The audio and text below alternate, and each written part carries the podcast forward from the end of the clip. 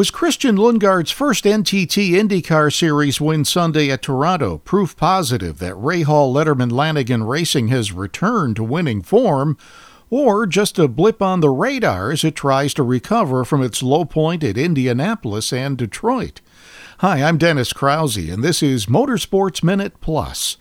To hear Lundgaard, the twenty-one-year-old driver from Denmark, in his second full season with the team tell it, Sunday's win at Toronto is just the beginning of the team's renaissance, with more wins possible before the season's end. We're making pro- progress, and I think it's it's pretty obvious now that the past two races that we've done, we we didn't have any. Well, last year here we did have a we did transfer uh, in, the, in the first group, but in Mid Ohio, none of our three cars transferred last year, and this year we were at two cars in the fast six and one car in the front row. Um, so we just just looking at it like that, we we're definitely making uh, progress, and the races that we're that's coming up uh, is races that we were competitive at last year. Um, so I do think that we have a chance of of at least getting another, if not three. Two more wins this year. While team co-owner Bobby Rahal was pleased at the team's first series win since Takuma Sato won the Indianapolis five hundred in August of twenty twenty, his outlook on the team scoring multiple wins the rest of the season was a bit more tempered than Lundgaard's. You know, when I raced, um, I never felt confident about anything. If I won a race, uh, like later that night, I'd say, okay, that was then. Now what are we going to do next weekend? And, uh, I always ran scared, frankly, as a driver.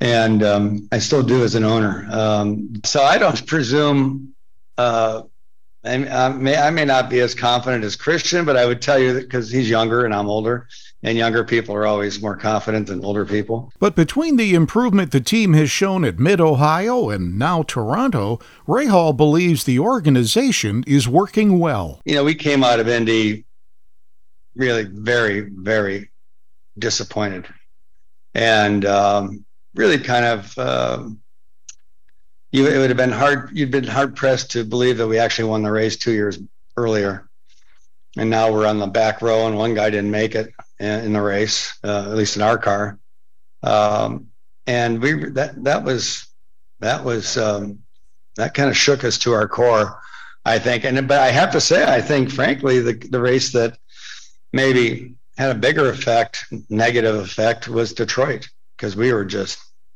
we were not good at all. And that's when we decided to make the changes that we made internally. And I think we've seen the um, the result of that change. Uh, we've had great events since then.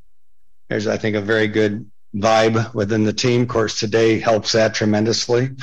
You know, nothing like winning, right? Rahal admits Sunday's result at Toronto was emotional for him because of the hell the team and he have been through the last six weeks, especially with the Iowa Speedway doubleheader, their sponsor Hy-Vee's home race, looming next weekend.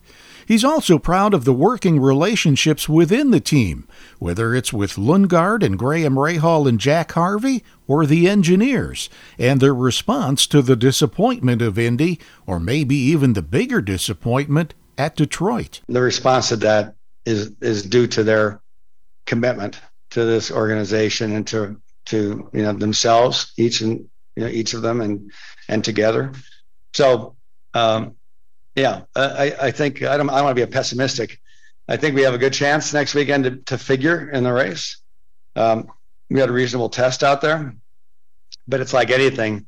Yeah, I don't think you can count anything for granted. I think you've just got to go in there and try to do your best every day and see what happens. However, the gains the Rahal Letterman Lanigan team have made have not come without hard decisions about personnel. Well, you know, letting making changes is difficult, because it's obviously, you know, affecting people's lives, and that's not fun. You know, when everybody says, oh, it must be great to be a president of the company. Yeah, it's great till the minute you have to let somebody go, and then you feel like crap, uh, whether they, they deserved it or not. Um, you know, it just things weren't just working. And um, and I think that we felt we just had to, you know what they say about the definition, what is it, the definition of um, insanity is, keep doing the same thing time and time again and expecting a different result. And I just felt that we were at that point, and we needed to we needed to give some people some opportunities that uh, they maybe had been wanting for a while, and hadn't been given that opportunity. And I think um, that c- contributed to this turnaround of sorts. Um, just, a, you know, just different, different atmosphere.